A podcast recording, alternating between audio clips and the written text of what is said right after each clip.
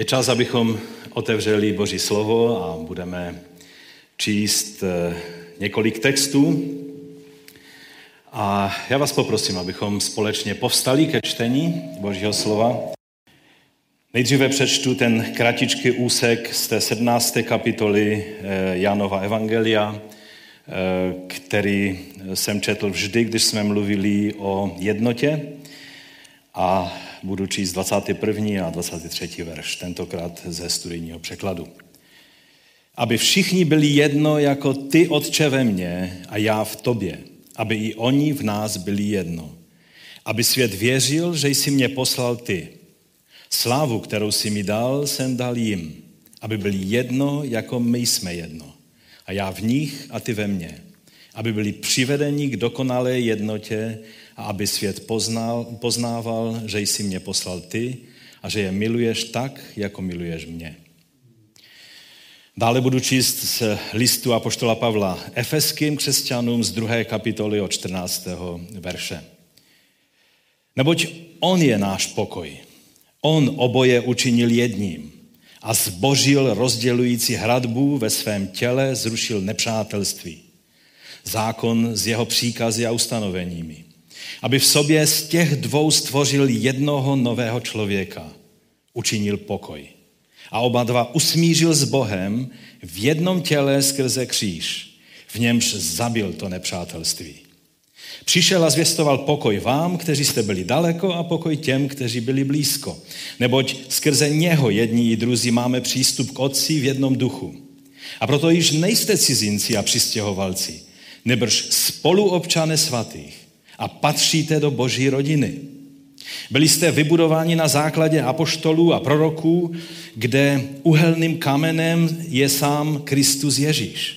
V němž se celá stavba spojuje dohromady a roste ve svatou svatyni k Pánu, v Pánu. V něm jste i vy všichni spolu budováni v Boží příbytek v duchu. Z toho důvodu já, Pavel, vězeň Krista Ježíše pro vás pohany, pokud jste v skutku slyšeli o zprávě Boží milosti, jež mi pro vás byla dána, že mi bylo ve zjevení oznámeno tajemství, jak jsem o něm předem krátce napsal. Z toho můžete při čtení poznat, že rozumím tajemství Kristovu, které v jiných pokoleních nebylo lidem oznámeno tak, jak to nyní bylo duchem zjeveno jeho svatým apoštolům a prorokům. Že totiž pohané jsou spoludědicové a údy téhož těla a spoluúčastníci toho zaslíbení v Kristu Ježíši skrze evangelium, jehož služebníkem jsem se stal podle daru Boží milosti, která mi byla dána v souladu s působením jeho mocí. Mně, nejmenšímu ze všech svatých, byla dána tato milost, abych zvěstoval pohanům Kristovo nevystižitelné bohatství a objasnil všem, jaká je správa toho tajemství od věku ukrytého v Bohu, jen všechno stvořil. Skrze církev se tak nyní má stát známou vládám a autoritám v nebesích přerozmanitá Boží moudrost, podle odvěkého úmyslu, který uskutečnil v Kristu Ježíši našem Pánu. V něm smíme otevřeně a s důvěrou skrze jeho víru přistupovat k Bohu. Proto žádám, abyste neklesali na mysli kvůli mým soužením pro vás, neboť to je vaše sláva. A ještě, aby to bylo tak zacelené, tak přečtu ze Zjevení Janova ze sedmé kapitoly od devátého verše. Potom jsem uviděl, a hle, veliký zástup, který nikdo nemohl spočítat. Ze všech národů, kmenů, jazyků, z každého lidu, jak stojí před trůnem a před beránkem, oblečení v bílá roucha, palmové ratolesti v rukou. A volají velikým hlasem: záchrana náleží našemu Bohu, tomu, který sedí na trůnu, a beránkovi. Otče, my tě prosíme, aby si otevřel toto slovo každému jednomu z nás, abychom je mohli porozumět, přijmout a aby udělal tu proměnu, kterou chceš v nás udělat skrze tvé svaté a živé slovo. O to tě, Otče, prosíme ve jménu našeho Pána Ježíše Krista. Amen. Amen. Můžete se posadit. Minule v této sérii, ať jsou všichni jedno, tak jsme mluvili o jednotě napříč věky. Je to taková vertikální jednota s těmi všemi křesťany, kteří byli před námi po celá staletí a tisíciletí. Dnes budeme mluvit o jednotě napříč hranicemi národu. Víte, vždy, když čtu onen prorocký obraz knihy Zjevení, o tom, jak budou lidé ze všech národů, kmenů, jazyků, z každého lidu zhromážděni před eh, Božím trůnem před, a také před naším králem Beránkem, tak jsem přemožen tou velkolepostí toho, co tady Jan popisuje. Je to takový obrovský prorocký obraz vlastně slavení svátku stánku, u kterého Židé obvykle používali palmové ratolesti. Tak to je napsáno v Tóře. A pak, když prorok Zachariáš prorokoval ve čtrnácté kapitole, i stane se, že všichni zbývající ze všech národů, jež vytáhli proti Jeruzalému, budou rok co rok přicházet, aby se klaněli králi, Hospodinu zástupu a slavili svatek stánku, tak křesťané v dnešní době toto slovo vzali takovým proleptickým, prostě takovým prekursorem. Chtějí být toho, co se bude dít v době, kdy Pán Ježíš bude fyzicky vládnout na tomto světě, a scházejí se v Jeruzalému každoročně na svatek stánku. Lidé ze všech možných národů. A, a to je taková, taková trošku předchuť toho, co bude ve věčnosti. Ale abychom si trochu představili, jak to tam bude vypadat, tak si pustíme píseň, kterou nahrálo Mezinárodní křesťanské velvyslanectví Jeruzalém, čili nám známe I C E J, v rámci té covidové online verze slavení svátku Sukot v tomto roce. Nebylo možné to udělat takovým tím způsobem jako každým rokem, a tak byla vlastně nahrána taková píseň, která byla součástí těch online oslav, a já nyní poprosím o tu píseň. And now, please listen to the Israeli Eurovision song, Beit Filah Amen. Beit Filah Amen is a prayer for peace around the world and was performed for this year's Feast of Tabernacles by over thirty nations around the world.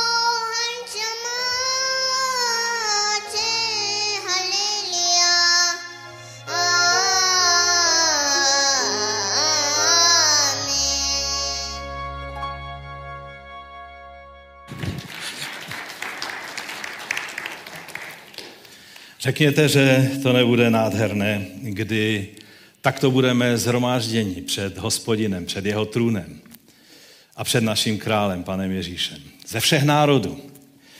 Tady byla rozmanitost, ale ta rozmanitost po světě je ještě větší.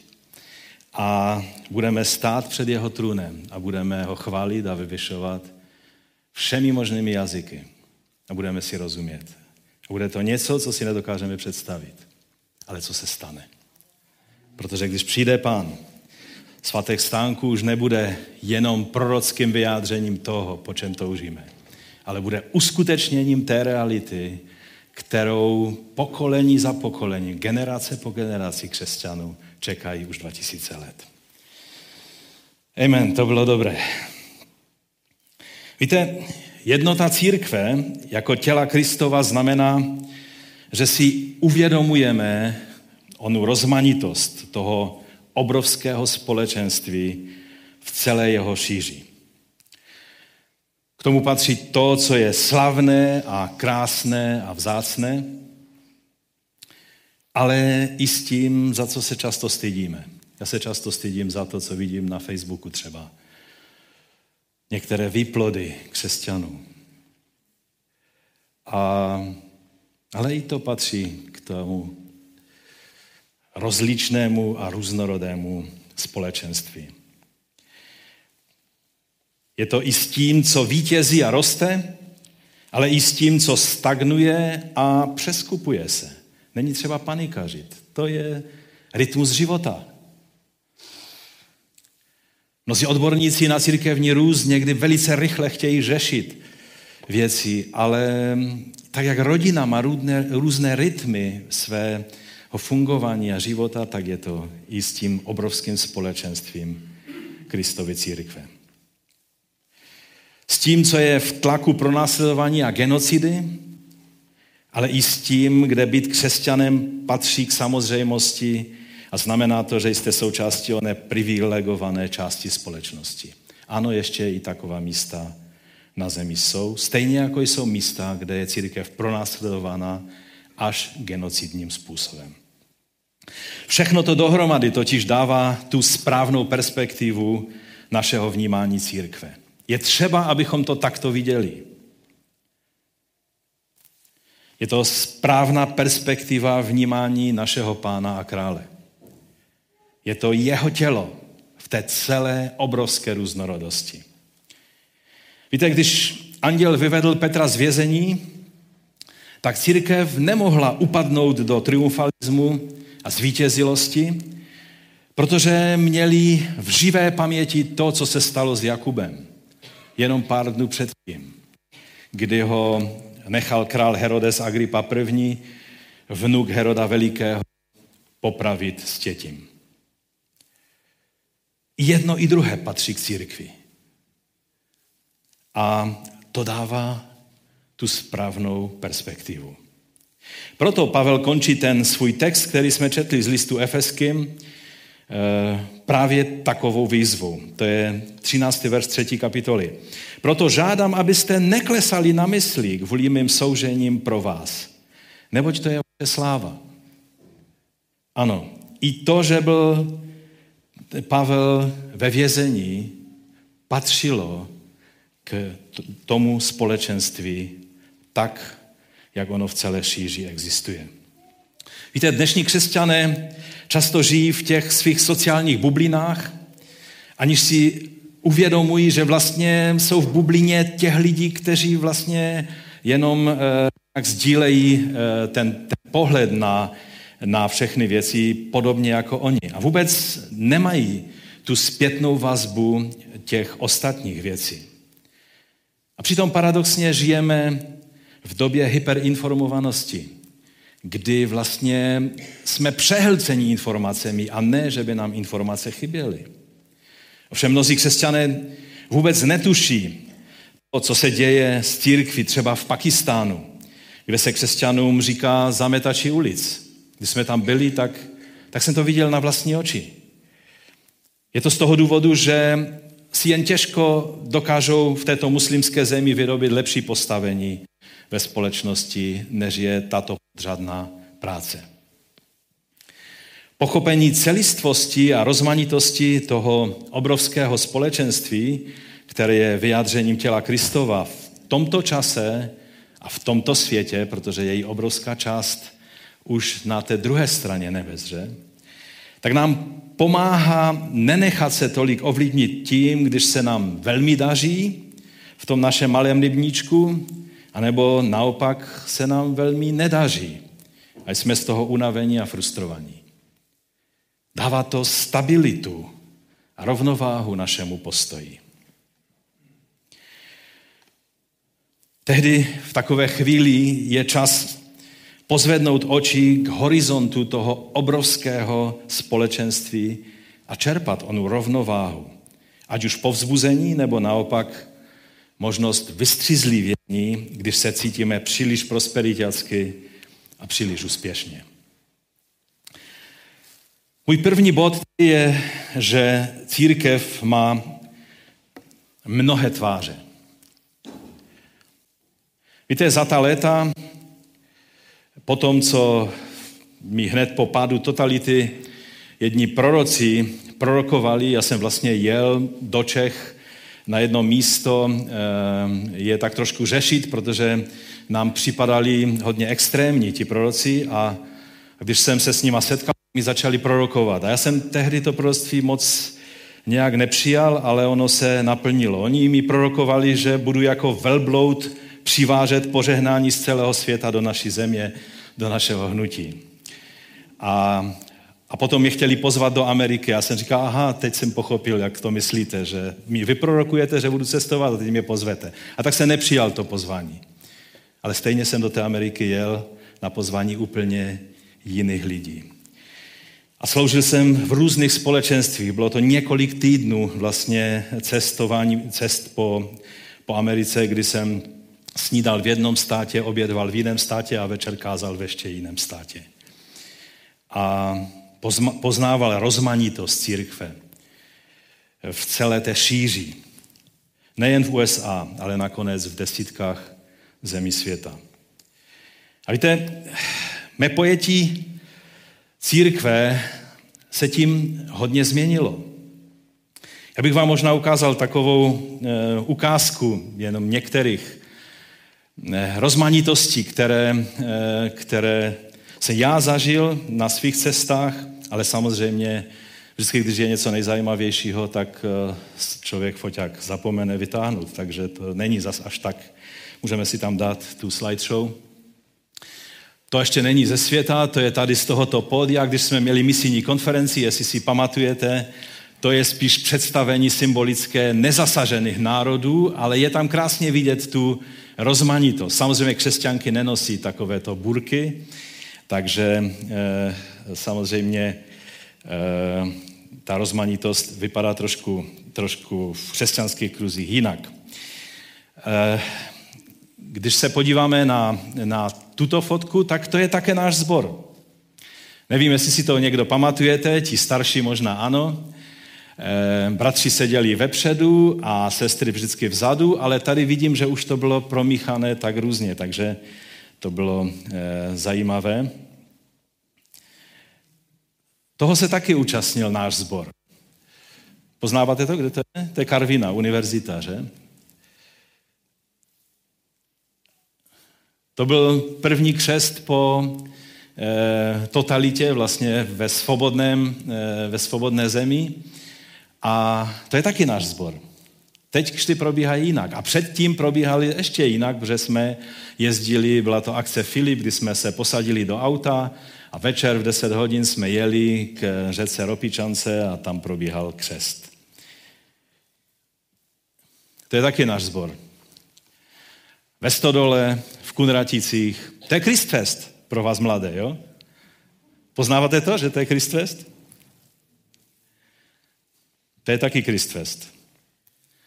Ten se zlomenou nohou, to je Petr Minister. To je taky Christfest. To je taky Christfest. Trochu jiný, že? Dost jiný. A toto, to je e, také naše město a je to e, kościół Jezusowy na Vyšší bráně a to mimochodem je záběr ze zhromáždění, z, zhromáždění, které je brzy ráno e, o Vánocích, e, kterému se říká jutřňa. To je stále ta stejná církev Kristova. E, to je kácečko, jestli jste to nepoznali. Kácečko se pak chvíli vždycky snaží zpamatovat z toho, ale toto už není kácečko. Víte, kde to je? To je Finsko. E, těsně až tam někde na severu e, a A Finové jsou takoví lidé, kteří vždycky, když jsem, když jsem kázal, tak jedinou emocí, kterou dali najevo, bylo, že jim ukapla slza, že se rozplakali. Někteří úplně otevřeně a někteří jenom měli slzy v očích. To byla jediná emoce. Žádné skákání, amen, tleskání od nich nešlo čekat. To je takový klasický americký sbor, jinak tam pastorem je bratr Marek Brandt. A byli jsme tam tehdy s Felicí. Mi to nějak nefunguje, tak jestli můžeš klikat ty. Tady jsme na pódiu. Možná poznáváte některé lidi na tom pódiu. Dále. Tady taky doufám, že poznáváte ten v bílém, to je bratr Colton Wickramaratne, který nás taky navštívil. A u nich církev ve Sri Lance je hodně jiná. Jestli můžeme jít dál. To je takové kácečko pro trochu více lidí. Ehm, to je vlastně ten sbor.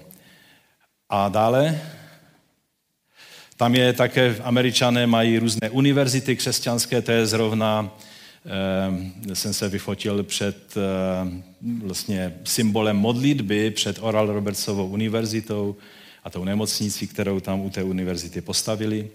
Dále. Ale to je taky ta stejná církev. V Etiopii, na venkově.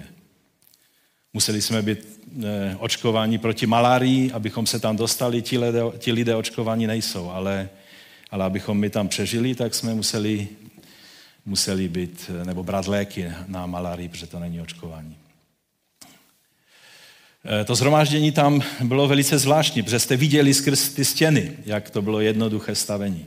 To je zase jiné místo tam e, právě v e, Etiopii a byl křest, takže oni jsou slavnostně oblečení. Dále. E, to je zase jiné místo v Etiopii, v hlavním městě v Addis Abebě.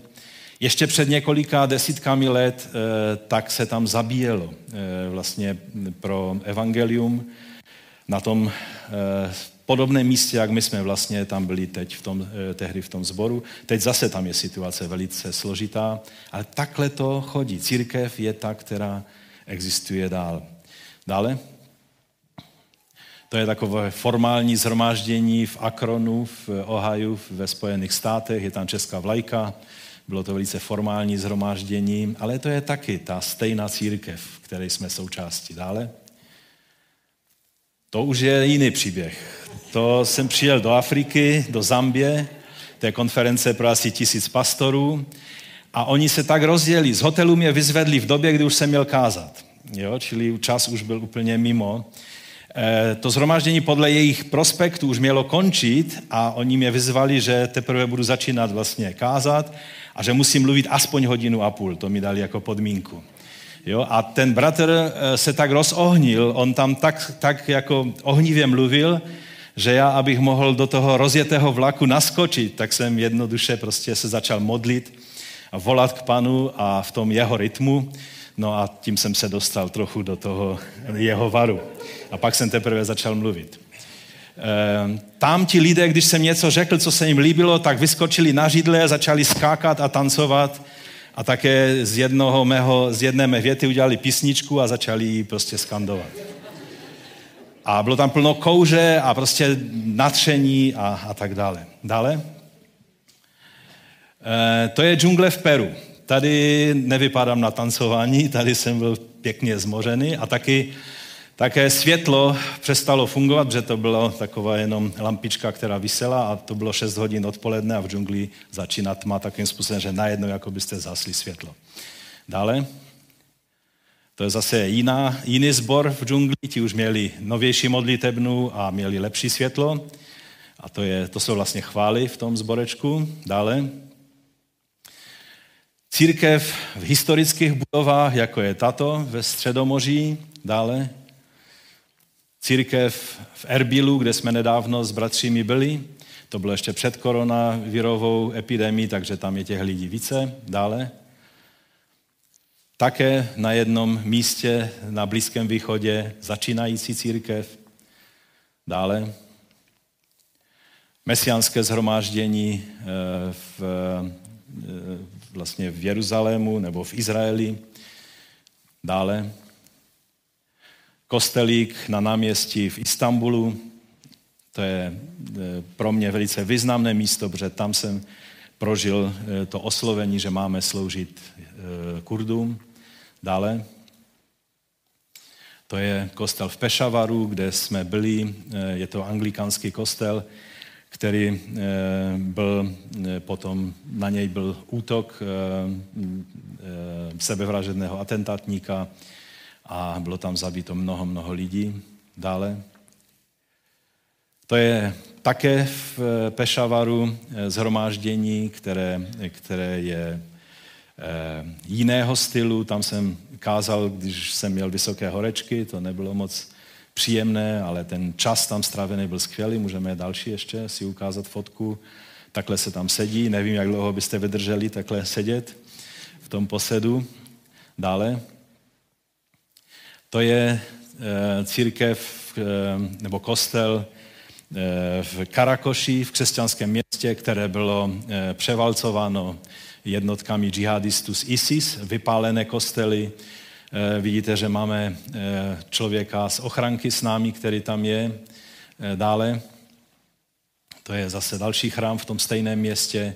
Díky Bohu, že teď už jsou, je to město osvobozené a pomalinku se zpamatovává z toho, co se tam dělo v době í es í es. Dále, budovy církevní vypadají někdy takto, to je Etiopie, anebo takto, což je Jižní Korea. Ne každý křesťan má možnost být členem takovéhoto sboru, rozumíte? Někteří jsou členy toho, jestli můžeš ukázat předtím, toho sborečku a jsou součástí té stejné slavné velkolepé, úžasné církve Kristovy, těla Kristova. Amen. Děkuji za tu, za, za tu prezentaci. Víte, mé pojetí církve se postupně velmi změnilo. Když jsem chápal ten pojem jeden nový člověk, který jsme četli v tom textu z Efeských, vlastně tak, jak, jak tomu rozumí většina křesťanů. Znamenalo to, že už není Žid ani Řek, ale jsme tak říkajíc novým národem, novou rasou, o ním jedním novým člověkem.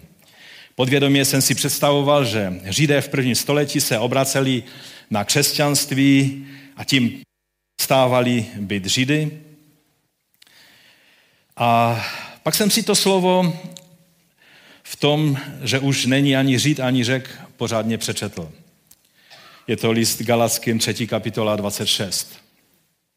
Neboť všichni jste synové Boží skrze víru v Kristu Ježíši.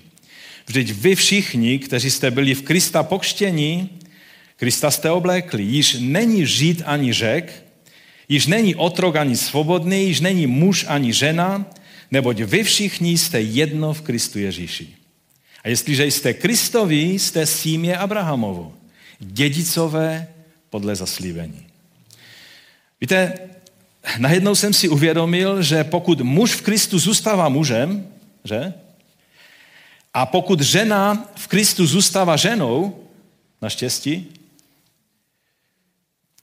a nestávají se nějakými univerzálními unisex bytostmi, pak to stejné musí platit i na byti Židem a Řekem. A nevím, proč spousta křesťanů toto nechápe. Tím se mi otevřel svět novozákonní církve ve svém římském prostředí. Najednou jsem začal vnímat úplně jinak celý nový zákon. Jako by mi šupiny spadly z očí. Víte, oni nenutili pohany konvertovat na judaismus. O tom je patnáctá kapitola Skutků. A naopak Židé zůstávali Židy, včetně takového člověka, jako byl apoštol Pavel. Nebyl důvod, aby se svého židovství pozbyli. A přesně na toto chápání navazují dnešní mesiánští Židé. Jsou ovšem za to velmi silně kritizováni mnohými křesťanskými kruhy. Proto vznikla iniciativa křesťanských představitelů spolu s mesiánskými Židy, která se nazývá Směrem k druhému jeruzalemskému koncilu, nebo sněmu, T A C dva. Je to iniciativa vůdců různých křesťanských církví a, jak jsem řekl, mesiánských Židů. A tím je vyjádřeno přesvědčení, že tak jako tehdejší mesiánští Židé v Jeruzalémě pochopili onen impuls Ducha Svatého, jak, jak řekli, že Duch Svatý a my jsme rozhodli, že nebudou nutit pohany konvertovat na judaismus, aby mohli mít účast na mesiáši Izraele, tak stejně, že by církev měla přestat s tím, jak to dělala vlastně po staletí, že nutila Židy opustit své židovství, pokud chtěli mít účast na Kristu, to znamená na svém vlastním mesiáši. Známý mesiánský biblista David Stern k tomu říká toto. Jedním z nejčastějších a nejvíce obtěžujících obvinění neinformovaných křesťanů vůči mesiánskému židovství je, že se mesiánští Židé snaží znovu postavit mezi Židy a pohany onu dělící zeď, kterou mesiáš zbožil. Toto obvinění vznášejí bez výjimky ti, kteří nechápou, co Šaul říká, Šaul čili Pavel, a co se mesiánské, o co se mesiánské židovství skutečně snaží. Je třeba, abychom si o tom jednom novém člověku, o kterém jsme četli, něco málo řekli. A to je můj druhý bod. Jeden nový člověk. Je to ve čtrnáctém a šestnáctém verši té druhé kapitoly, kterou jsme četli. Neboť on je náš pokoj, on oboje učinil jedním a zbořil rozdělující hradbu, ve svém těle zrušil nepřátelství, čili zákon s jeho příkazy a ustanoveními, aby v sobě z těch dvou stvořil jednoho nového člověka, učinil pokoj a oba dva usmířil s Bohem v jednom těle skrze kříž, v němž zabil to nepřátelství. David Stern to ve svém komentáři vysvětluje takto. Tím nepřátelstvím není Tóra, zákon. Tóra také přímo nespůsobila ono nepřátelství. Víz Římanům sedmá kapitola pět a čtrnáct, kde Šaul sám vyvrácí myšlenku, že Tóra způsobuje jakýchkoliv hřích a nepřátelství mezi Židy a pohany hříchem je. Tato pasáž spíše ukazuje, že ačkoliv je Tóra sama o sobě svatá, Římanům sedm dvanáct, vyvolává hřích, v tomto případě nepřátelství mezi Židy a pohany, tím, že stimuluje hříšné sklony lidí, tak, jak to říká Římanům pátá kapitola dvanáct až dvacet jedna. Toto nepřátelství mezi Židy a pohany mělo vlastně čtyři složky. Za prvé to byla závist pohanů vůči zvláštnímu postavení, které Bůh udělil Izraeli v Tóře. Za druhé to byla židovská pýcha z důvodu toho, že byli vyvoleni. Za třetí to byla nelíbost pohanů nad touto pýchou.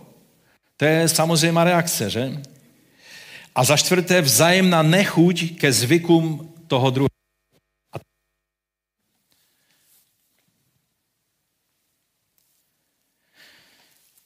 Víte, to je běžná příčina třenic mezi kulturami. Ale v tomto případě jsou židovské zvyky odlišné z jedinečného důvodu. Nevyvíjely se tak, aby byly odpovědi židovského národa eh, na Tóru s jejími příkazy stanovenými ve formě nařízení. Tolik eh, David Stern ve svém komentáři. Víte, je správné říct, že toto nepřátelství bylo zničeno na těle Mesiáše. Když zemřel za nás hříšné, jak Židy, tak pohany, tehdy to nepřátelství, které bylo i vyjádřeno v chrámu tou dělící stěnou. Židé měli speciální povolení od Římanů, že tam bylo oznámeno, že když někdo překročí tuto zeď a není to Žid, ale je to pohan, tak Židé měli právo toho člověka vydat k popravě. Tak, tak přísné nebo tak, tak striktní bylo to, ta, ta dělící zeď, která oddělovala tyto dvě skupiny. Společenství Mesiáše je novým stvořením, které dokáže žít v božím šalom bez této obvyklé mezi národy nenávisti. Národy k sobě mají, a někdy etnické skupiny k sobě mají někdy až iracionální nenávist. Někdy to vzplane v jedné generaci, tak jak jsme to viděli na území bývalé Jugoslávie. Předtím ti lidé spolu grilovali, byli sousedí v jedné ulici a najednou se začali nenávidět a vraždit jedni druhé. Ale mesiánské společenství, my, křesťané, jsme nositeli jiného řádu, jiného království. A dále pak Pavel mluví o tom, že se skrze církev tato zvláštní schopnost nést pokoj a ne nepřátelství stává zjevnou vládám a autoritám na nebesích. To jsou ty mocnosti a ty autority, o kterých jsme mluvili už mnohokrát, které, které vlastně vládnou národům od doby Bábelské věže a které Ježíš svojí smrtí porazil a odňal jim jejich autoritu vlády nad národy, ale oni samozřejmě dále chtějí držet ty národy v té uzurpované lži a naším úkolem je jít a oznamovat těm lidem, že jejich pravou autoritou je Ježíš Kristus jako Mesiáš a král. A Pavel to říká v té třetí kapitole v desátém verši, že skrze církev se tak nyní má stát známou vládám a autoritám v nebesích přerozmanitá boží moudrost. To je jediný duchovní boj, to je jediný duchovní boj vůči o něm vládám a autoritám na nebesích. Jiné, jiný způsob, pokud si někdo myslí, že se dá tyto mocnosti vymítat, tak je na omylu. Náš způsob boje je právě to, že žijeme život podle principů toho nového království. Ježíš řekl, že teprve potom, po projevech oné jednoty a toho božího šalom, vyplývajícího z vzájemné lásky uvnitř těla Mesiáše, svět pozná, že on je skutečný Mesiáš a král. O tom jsme mluvili v, té, v, té, v tom prvním dílu této série. Apoštol Pavel to říká velice zajímavým způsobem v tom slavném pojednání o vztahu Židů a pohanů v těle Mesiáše v listu Římanům v jedenácté kapitole. Jestliže, cituji, Římanům jedenáct sedmnáct. Jestliže však některé větve byly vylomeny a ty, plana oliva, jsi byl naroubovan na jejich místo a stal se s účastníkem kořené i tučnosti olivy, nevynášej se nad ty větve. Jestliže se vynášíš, nezapomeň, že ty neneseš kořen, nebrž kořen tebe. Víte, v době Nového zákona se běžně roubovalo olivové rouby z ušlechtilé olivy na divoký kořen. To je vlastně v zahradnictví běžná věc, že? I když u olivovníků dnes se trochu upouští od roubování, ale to, do toho se nechci pouštět, to je trošku jiný příběh, ale tehdy to bylo velice populární a dělalo se to. Ovšem vždycky se tu ušlechtilou olivu roubovalo na ten divoký kořen, že? To je běžné a, a očekává se od toho, že ten strom bude mít, bude mít kvalitní ovoce. A zde Pavel mluví, že proti přírodě jsou divoké rouby naroubovány na ušlechtilý kořen. Mnozí komentátoři mluví o tom, že jelikož byl Pavel člověkem z města, tak neměl příliš ponětí o tušení o tom, jak se to vlastně správně dělá. Ale to jim neberu. Pavel dobře věděl, co popisuje, že je to proti přírodě. On to říká v dvacátém čtvrtém verši té kapitoly. Jestliže ty byl vyťat z olivy od přírody plané a proti přírodě naroubován na olivu ušlechtilou, tím spíše budou na svou vlastní olivu naroubováni ti, kteří, od ní, kteří k ní od přírody patří. Čili Pavel si byl vědom toho paradoxu. Toho, tak jak v Božím království mnohé věci jsou vzhůru nohama. Ti, kteří jsou první, budou poslední, kteří jsou poslední, budou první.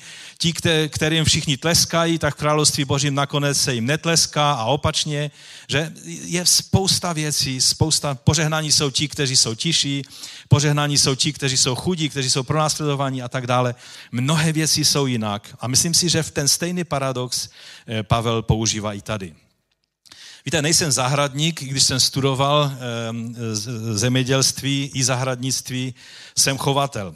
Felice je mnohem lepší zahradník než já.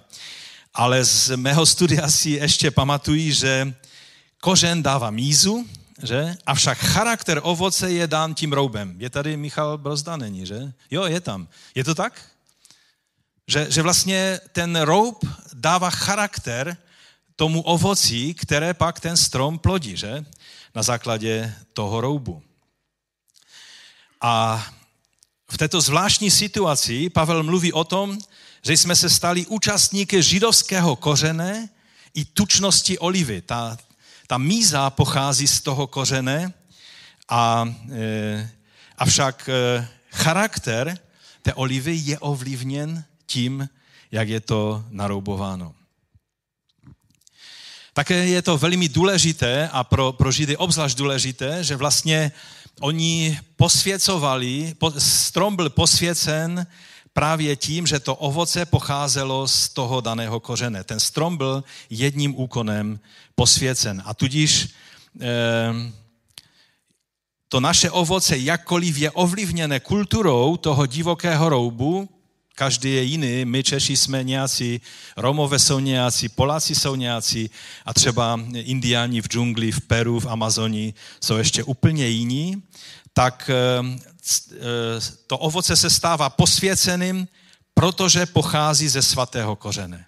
Protože kořen je to, co, co posvěcuje a ta míza nebo ta tučnost, jak tam říká apoštol Pavel, té olivy pochází z toho kořene. A ještě dodává, je to proto, že kořen nese nás a ne my kořen. Na to křesťané v mnoha staletích velmi zapomněli. A já vám chci zasugerovat, že to dává nádherný obraz rozmanitosti kultury, ale to ovoce je zázračné, protože jako planý roub bychom toho ovoce moc nepřinesli.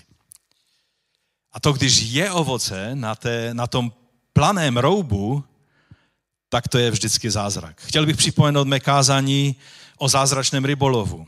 Mnozí vyučují získávání lidí pro Ježíše na základě principu rybolovu a říkají, že musíš připravit dobrou návnadu a tak dále. Můj jednoduchý závěr po důkladném studování toho, co Ježíš udělal, když Petr nic neulovil a pak najednou na jeho slovo ulovil, že rybolov, ryb je přirozený. Ale abychom dostávali lidi do Božího království, tak je to nadpřirozený proces. Ale to je úplně jiné téma. Já tady chci ukázat nebo dát důraz na tu rozmanitost, kterou způsobují ty rouby. Každý přináší určitý, určitý charakter své kultury, svého, svého temperamentu a tak dále. Ale všichni čerpáme ten olej Ducha Svatého ze stejného kořene. To, z jakého jsme národa, ovlivňuje naše křesťanství. Finové nikdy nebudou skákat a tančit jako ti Afričané, o kterých jsem mluvil, nebo Jihoameričané. Pamatuju, jak jsme tady měli jednou hosta z Jižní Ameriky a on byl takový rozjetý v tom, prostě v těch chválách jihoamerických, takového toho karnevalového křesťanství. Já fakt, to není moje D N A. A, a strašně se nahněval a pak u oběda nám říkal, co jsme to za zbor, že ve chválách prostě stojíme takové tvrdé i a, a ani to s námi nepohne. A já jsem mu tehdy musel vysvětlovat, že on nás přečetl špatně, že by si měl něco zjistit o tom, jak reagují Slezané na Boží přítomnost. A on to odmítnul, řekl, ne, to, to tak není. A mýlil se.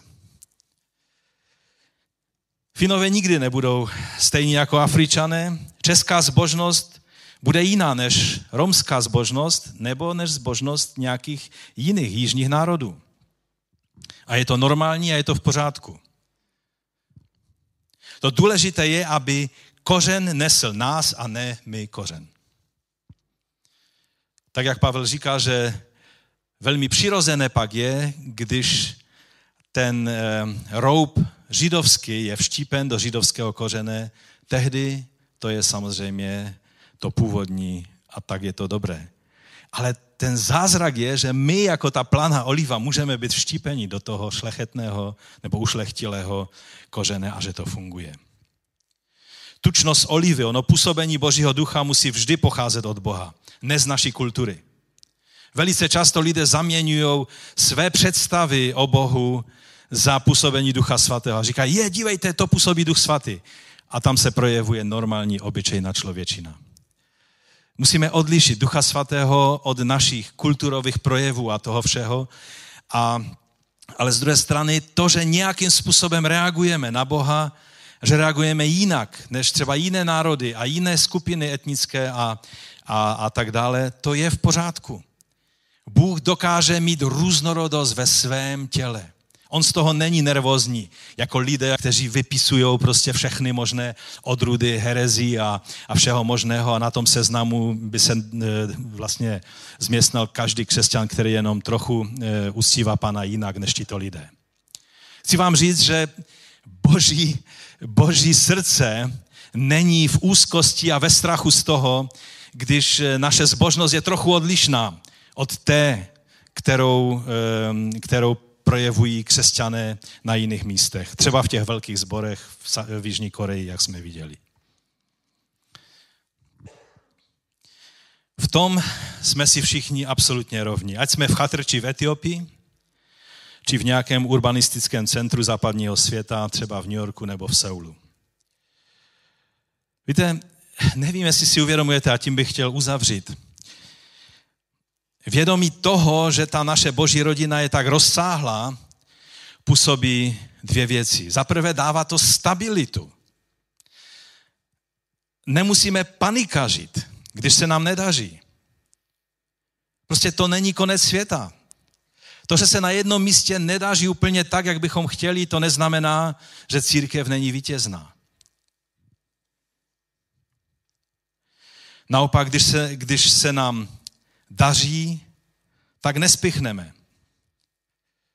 Protože víme, že v církvi je mnoho bolesti a mnoho bídy, kterou Duch Boží potřebuje řešit. Jak jsem řekl, to dává tu zdravou perspektivu. Jsme si vědomí toho dobrého i toho smutného v tom společenství, jehož jsme součástí. A druhou věc nám to dává pocit zodpovědnosti za celou církev, za to, jak je vnímána v tomto světě. Protože to je moje rodina.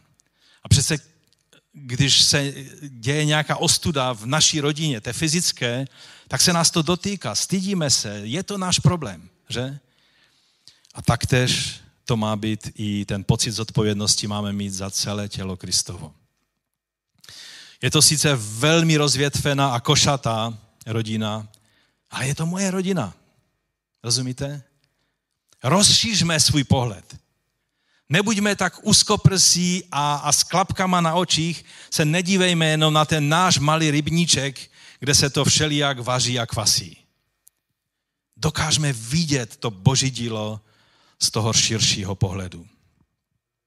To způsobí, že budeme velmi laskaví a velmi pokorní vůči těm křesťanům a národům, které svou zbožnost projevují dost jinak, než my tady na Slezsku. Neřeknete amen. Dobře, OK. Víte, vědomá rozmanitost církve a zároveň její jednota je znakem zralosti církve, ke které spějeme a doufám, že dospějeme. Je to něco, co od jejího začátku v té silně segregované římské a židovské společnosti prvního století bylo jejím naprosto revolučním příkladem nové společnosti. Jednota v rozmanitosti, v různorodosti.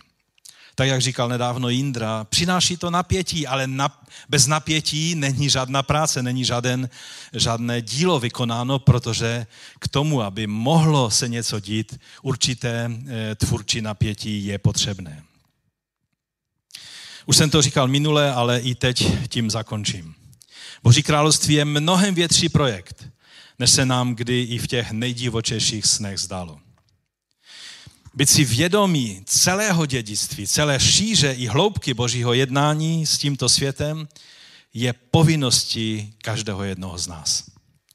Nejsme součástí nějaké obskurní sekty, někde zalezlé a nadávající na celý svět a shromažďující všechny spiklenecké teorie. Jsme součástí největšího a nejambicioznějšího a nejvelkolepějšího projektu v dějinách tohoto světa.